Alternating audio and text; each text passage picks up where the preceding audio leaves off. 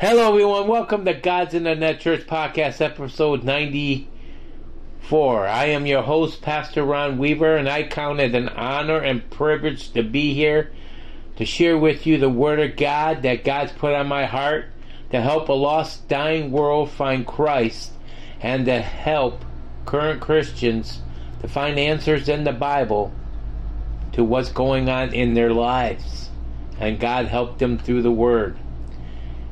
And if this program has been a podcast, a blessing to you, please share it with your friends so they can be blessed too.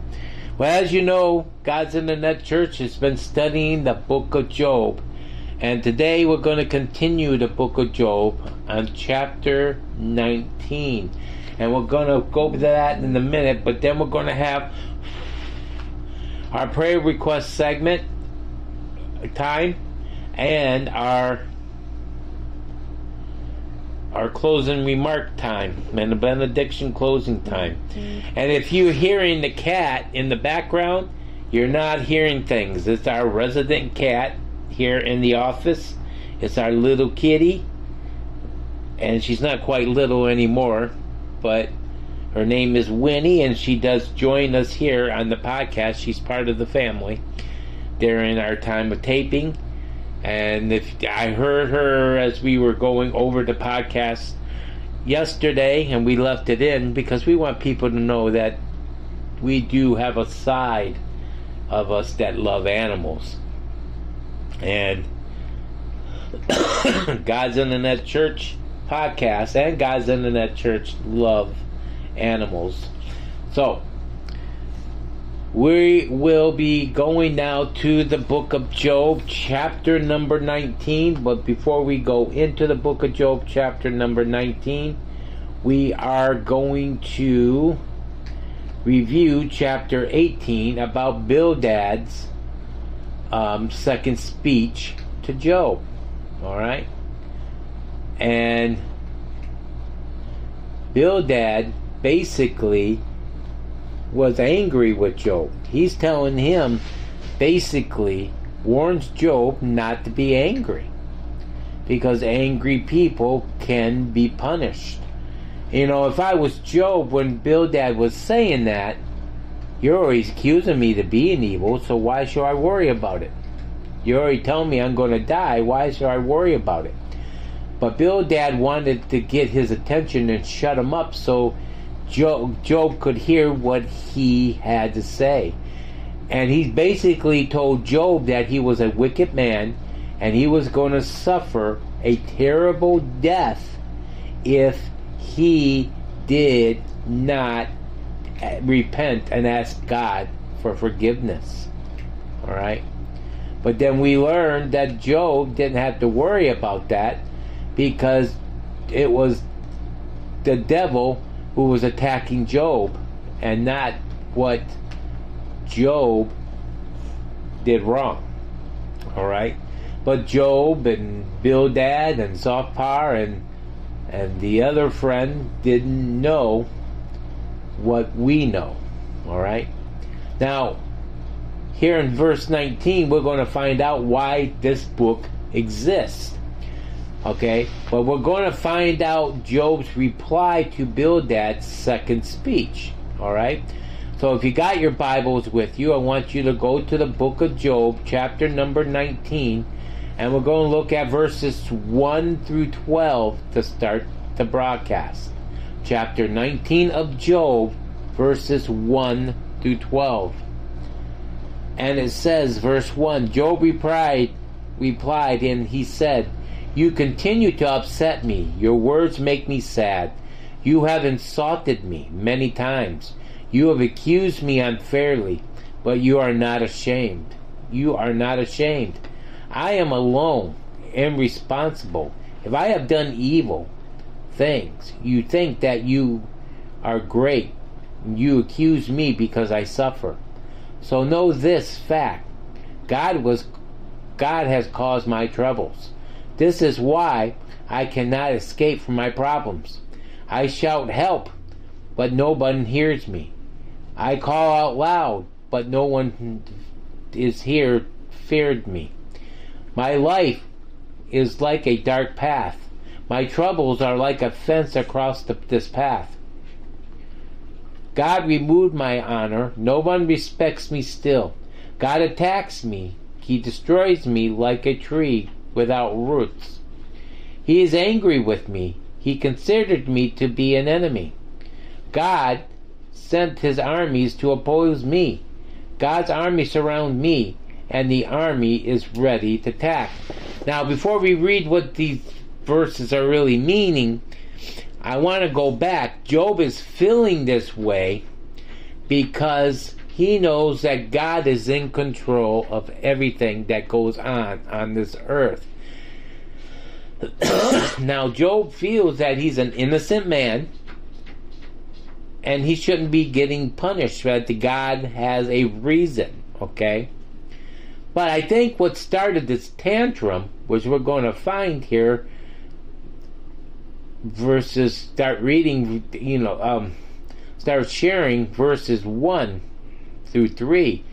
The friends upset Job because of their speeches were not correct. The friends suggested that Job was a wicked man, but Job was a good, honest man. So he basically was getting mad at the situation, okay? And he was basically telling his friends that you guys are wrong. I'm tired. You guys are making me be a bad guy when I lived the best honest life that I could. And we know in Job 1 1 it said Job was an honest man and shunned evil. So Job was right. In verse 4, Job knew his own conscience.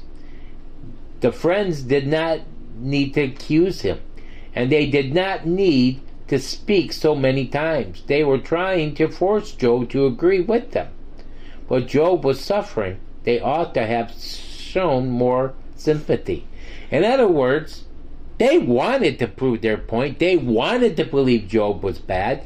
They wanted to be heard. And they wanted to force Job into saying something that happened. And let me tell you something, saints. That is not the way to handle someone that has got a problem. Even if they did do something against God, you have to be more sympathetic.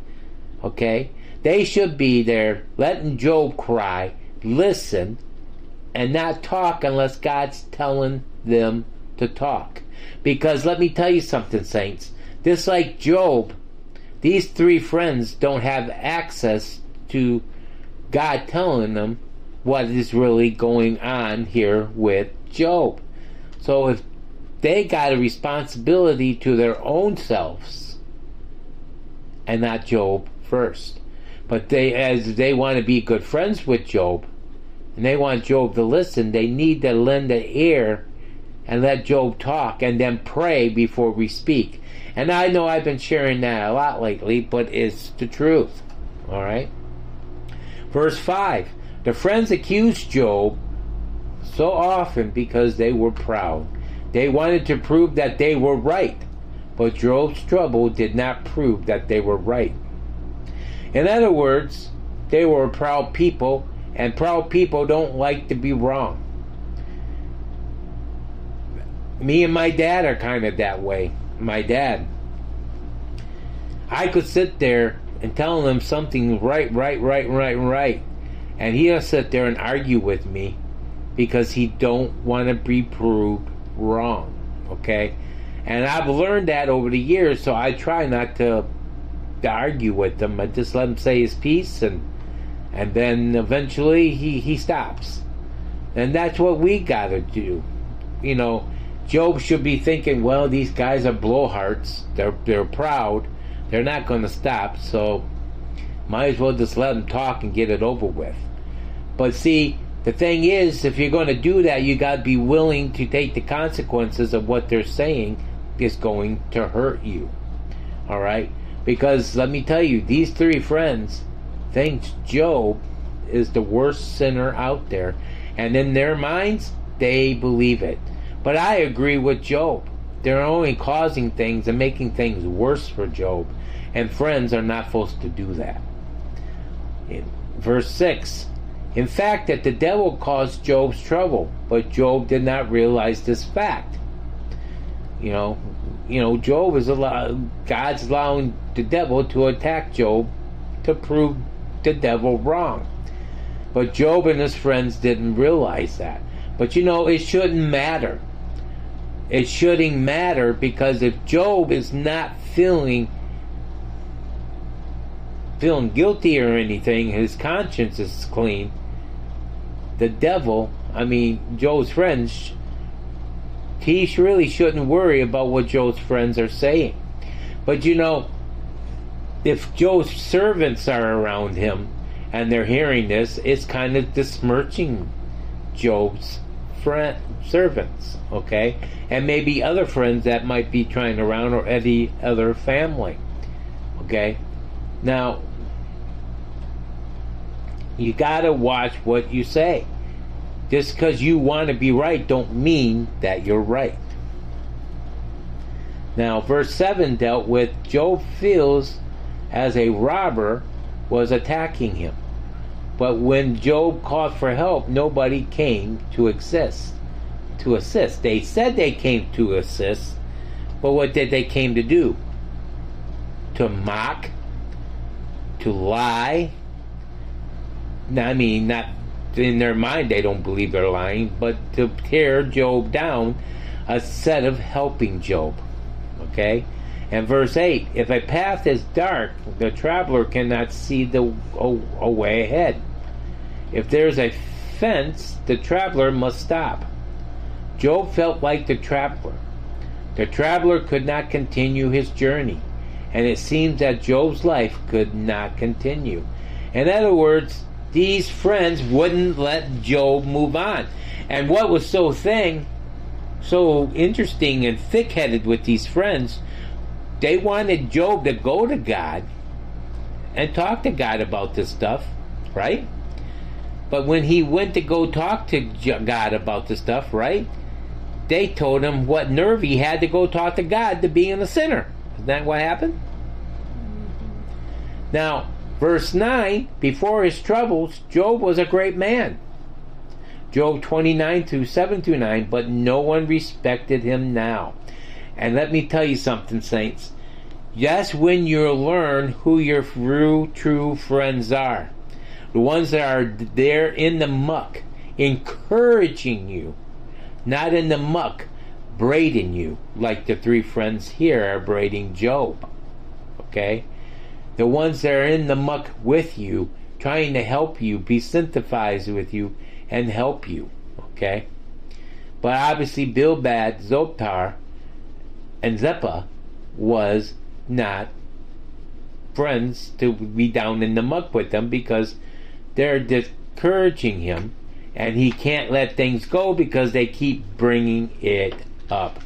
Now, verse 10 Job continued Bildad's story about a tree in Job 18:16. But Job was like a tree with dry root. God caused the situation. Job was not responsible because Job was innocent. In other words, Job is saying, Yes, there's something going on with me, but it's on God's side because He allowed this to happen. I'm an innocent man. And Job would know if he was an innocent man. You know, but what Job didn't realize, he was blaming God in a roundabout way. It was God allowing the devil to attack him, but it was the devil trying to prove God wrong. Okay? Now, verses 11 through 12. Job was sure that God was attacking him but we know from Job 2 3 that God was not angry with Job. God was proud of Job, and God considered Job to be a loyal servant. So, what does that mean? Not every time that something comes our way, it's a punishment from God. Okay? And if and if the devil is attacking you, that means God's up there like he did with Job, saying, I'm proud of him. And I'm very proud of him. He's a loyal servant. He shuns you every time he gets a chance. And the devil is going to react and say, Well, do this, do this, and not me do this. And I see what he does. You know, And even after, yeah, Job might be a little peeved off that he's going through this, but he's still in God's corner. You know, and that's what God is trying to show the devil. Okay? And that's then the devil's up there pleading his cases against you, me, and things. So when things go wrong, a lot of the times it's God allowing the devil to try to prove God wrong. Okay, and prove him right. But let me tell you something, saints. There is those occasions that God allows the devil to do it to snap us back into shape. Okay? But in this case and most cases, is if you got things coming against you, if like Hebrews 6, 7, 8, and 9 talks about the land needing water, the rain upon it to receive blessing. We talk about storms of life. If you're having the storms of life, that land is being watered by you, by those storms, and it's going to bless you in the end. But if you're not being tried in tribulation, that means the devil's got you right where he want you, and you're ready to be burnt with fire. Just like the ground that goes through a drought. Okay, and in verse 9 tells us that God persuades better things for us. Okay? And that goes along with verse 8. So if you're going through a lot of trials and tribulation, that's just showing us here that God, you must be doing something right, and the devil is attacking you because God is talking you up. All right? Now, let's go to verses 13 to 22. And it says, My brother, leave me. My brothers, leave me. My friends, leave me. My family, leave me. My close friends, forgive me. Guess that I am a stranger. Even my maids think this. They considered me to be a foreigner. I call my servants, he does not answer me. He refuses to help me. My wife hates the smell of my breath. My brothers hate me. Even my little children insulted me. Even the little children insult me. They laugh at me. My friends, whom I love, hate me. I am very thin. My body is just skin and bones. I am hardly alive. Comfort me, my friends. Comfort me. God has attacked me, but you are not God. So you do not need to attack me. You do not use to make you do not need to make me suffer. Now, this is because no one cares about Job. And let me tell you something, saints. At this point of what Job's been through, his his servants won't help him. His servants won't do this or that. His family kind of disowned him. And his friends are braiding him, saying he's a sinner when he's not. Instead of trying to comfort him, they're torturing him. All right? So, what does that tell us? Job feels he's alone, that no one cares about him. But even in that time, there is someone that cares about them, about him and his God. Because we know towards the end of this book that Job is going to get everything back doubled. Okay? Now, let's go to the verses 23 to 29. It says, and Job starts here, and he says, This is where the book of Job was how we got the book of Job, and this is why I really think so. He said, Record my words, write my words in a book, or use an iron tool to record my words on a rock. There is somebody who will rescue me. I know that he is alive. In the end, he will stand on the earth My body will disappear in my grave, but in my body I shall see God. I myself will see him. Yes, my own eyes will see God. I desired that day with my whole heart. Verse 28. Do not say will we will oppose Job. He caused his own trouble. If you think this, then you ought to be afraid yourself. God will be angry with you. He will punish you severely. Then you will know that God is judge.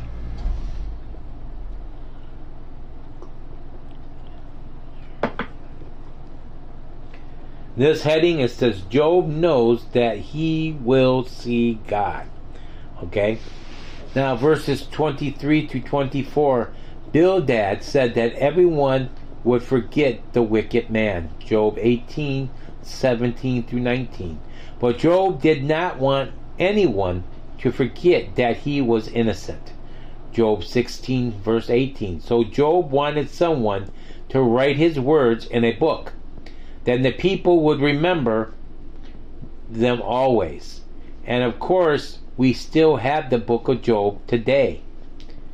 It may be the most ancient book that still exists. Job wanted a permanent record of the things that he and his friends discovered about God. So, this is why we have the book of Job being written, because Job wanted his suffering to be known to the world and to help people that need help with this and a record of how not to be good friends helping people, but be bad friends helping people by calling them sinners when kicking them while they're down. Verses 25 through 27. These verses may be the most important verses in the book of Job elsewhere. Job explains his trouble, fears, and doubts. But in these verses, Job explains the reason why he still had hope. Elsewhere, Job has been doubtful whether he could ever prove himself innocent. He prayed, but he was not sure that God would ever help him. But in these verses, Job felt confident again. Elsewhere, Job argued that death would be the end of everything. He did not think that the dead person could ever live again. But in these verses, Job was sure that God could make a dead person live again. And Job believed that he himself would meet God. These verses are very important verses, but they are not easy verses to translate. Bible students are often unsure about the exact meaning of many phrases. All right, but we but we understand enough to be confident about Job's main idea. First, Job was developing his thoughts in Job 16, 19 to 21. There, Job said that somebody in heaven was helping him. He described that person as a lawyer or a friend. Job probably meant God himself. In Job 14, 7 through 9, Job remembered about the tree. A tree that seems dead can often live again. And in Job 14, 13 through 17, Job prayed that this would happen to Job himself. Here in chapter 19, Job seems confident that God will answer his prayer. Job used a special word in verse 25 in the original language of the, of the book called Hebrew. This word is goel. Free someone by either of two particular methods. Either one, Goel may pay a debt for that person, or Goel may fight to be free that person. Okay? So basically, we know that this word that God was going to fight and he was going to pay Job's debt, or he was going to fight for Job and make Job clean. Now we know later on that Jesus came and died for our sins on the cross. And so I think from that point all the way up to Job and maybe even past Job. And his debt was paid if he if he did sin. And that's quite honestly, no one is perfect. The only one that's perfect was Jesus and God. So Job's sins was forgiven and he was raised back to life. And now he's in heaven right now, realizing why he went through what he went through. And by talking to God why he allowed it. Okay? Job realized that his body would die. But Job knew now knew that his death could would not be the end. In verse 26, the words in my body might mean without my body. The translation is difficult, but the meaning of Job's words seems clear. After Job's death, Job would see God, and Job desired that day, like Paul in the Philippians. Verses 1, Philippians 1, verses 1 to 23. Verses 28 and 29 of Job 19. Bildad argued this in Job 18, 7 to 10. Job warned his friends not to be unfair. God would punish them if their words were evil. In other words, you don't know what you're talking about. Don't go too far, or you might be judged by God and you might sin. And we go later on, we do know that God actually confronts Job's three friends, and he does actually confront Job too, okay? But tomorrow, we're coming to the end of this Bible study. So tomorrow we're going to deal with chapter 20 of Job and it's so Zophar's last speech to Job. And that's what we're going to pick up tomorrow in Job chapter 20. But right now we're going to go to our next statement. Next segment segment of our prayer request and we're going to go over them real quick and then we're going to pray.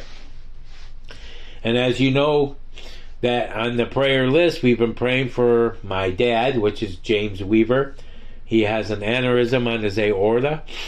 And then we've been praying for my mom, Laura Lee Weaver, She her back pain, and some insurance bills being taken care of so she can get more insurance stuff looked at and insurance pay for stuff that needs to be looked at.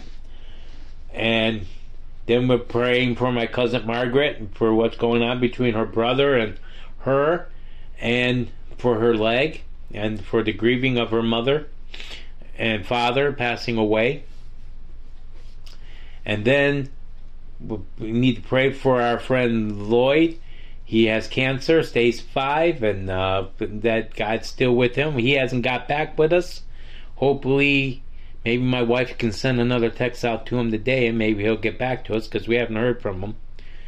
Um, and then we need to pray for my fa- my brother-in-law and Ruth as they close the estate. There's some paperwork that's got to be signed, and it's needs to be dealt with soon. And then for my friend Sean, he's like a brother from another mother. Um, we need to pray for an unspoken in his life and for his mother.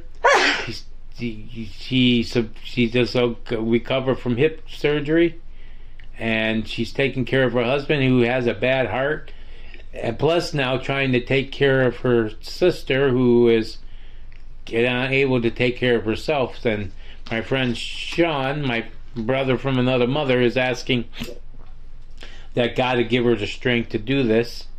And then we need to pray for my cousin Sharon, no, my friend Paul from Georgia. He um, he needs prayer for his back, and he needs prayer for his business, and he needs prayer that his daughter don't get coronavirus, and I want to also add prayer that he gets in touch with me because he's a little mad at me because I missed a phone call. But we need to pray. Sometimes that happens. But we need to pray that he gets back in touch with us. And so we can find out how things are going there too and fix things.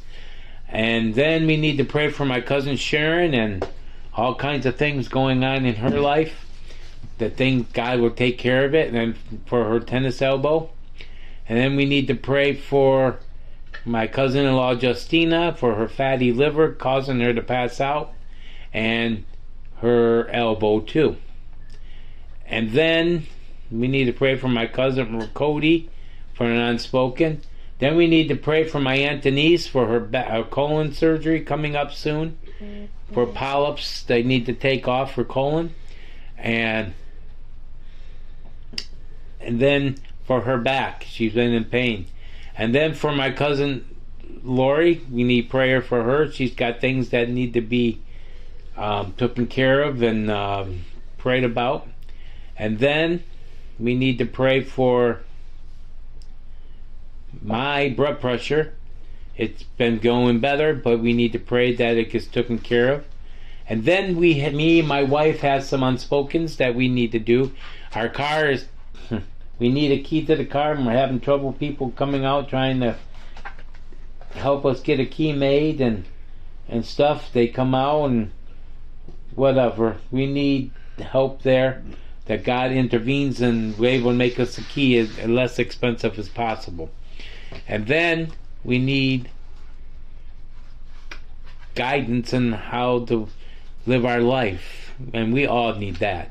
And then we need God to pray for my grandma for her eyes, her ears, and her legs to work better in her 93 years of age so she can have maybe a little bit more happier existence until she goes home with the Lord. And that's the prayer request we're going to pray today. And I'm going to try to get us back doing it one by one. And I do ask that if you not writing these down as we pray, I do ask that maybe you go back and write them down and pray for these needs for us every day because you can go back a little bit and listen to these. But we're going to do a general prayer right now, and what I want everyone to do is to touch the device that you're listening to, and I'll touch the device I'm recording this on, and we'll do a general prayer, but we will get back to these needs because time restraints are telling me. The producer of the show is telling me we need to get off the air soon. We're like two minutes over. So we're going to pray. Dear Heavenly Father, we ask you to be with all these needs. We ask you to heal the ones that need to be healed, guide the ones that need guidance, help the ones that need help. We just ask you to take control of every these situations. We ask you in Jesus' name. Amen and amen. Then I like to say to you our benediction blessing. And it's this. May Christ dwell in your heart through faith, that you be rooted in the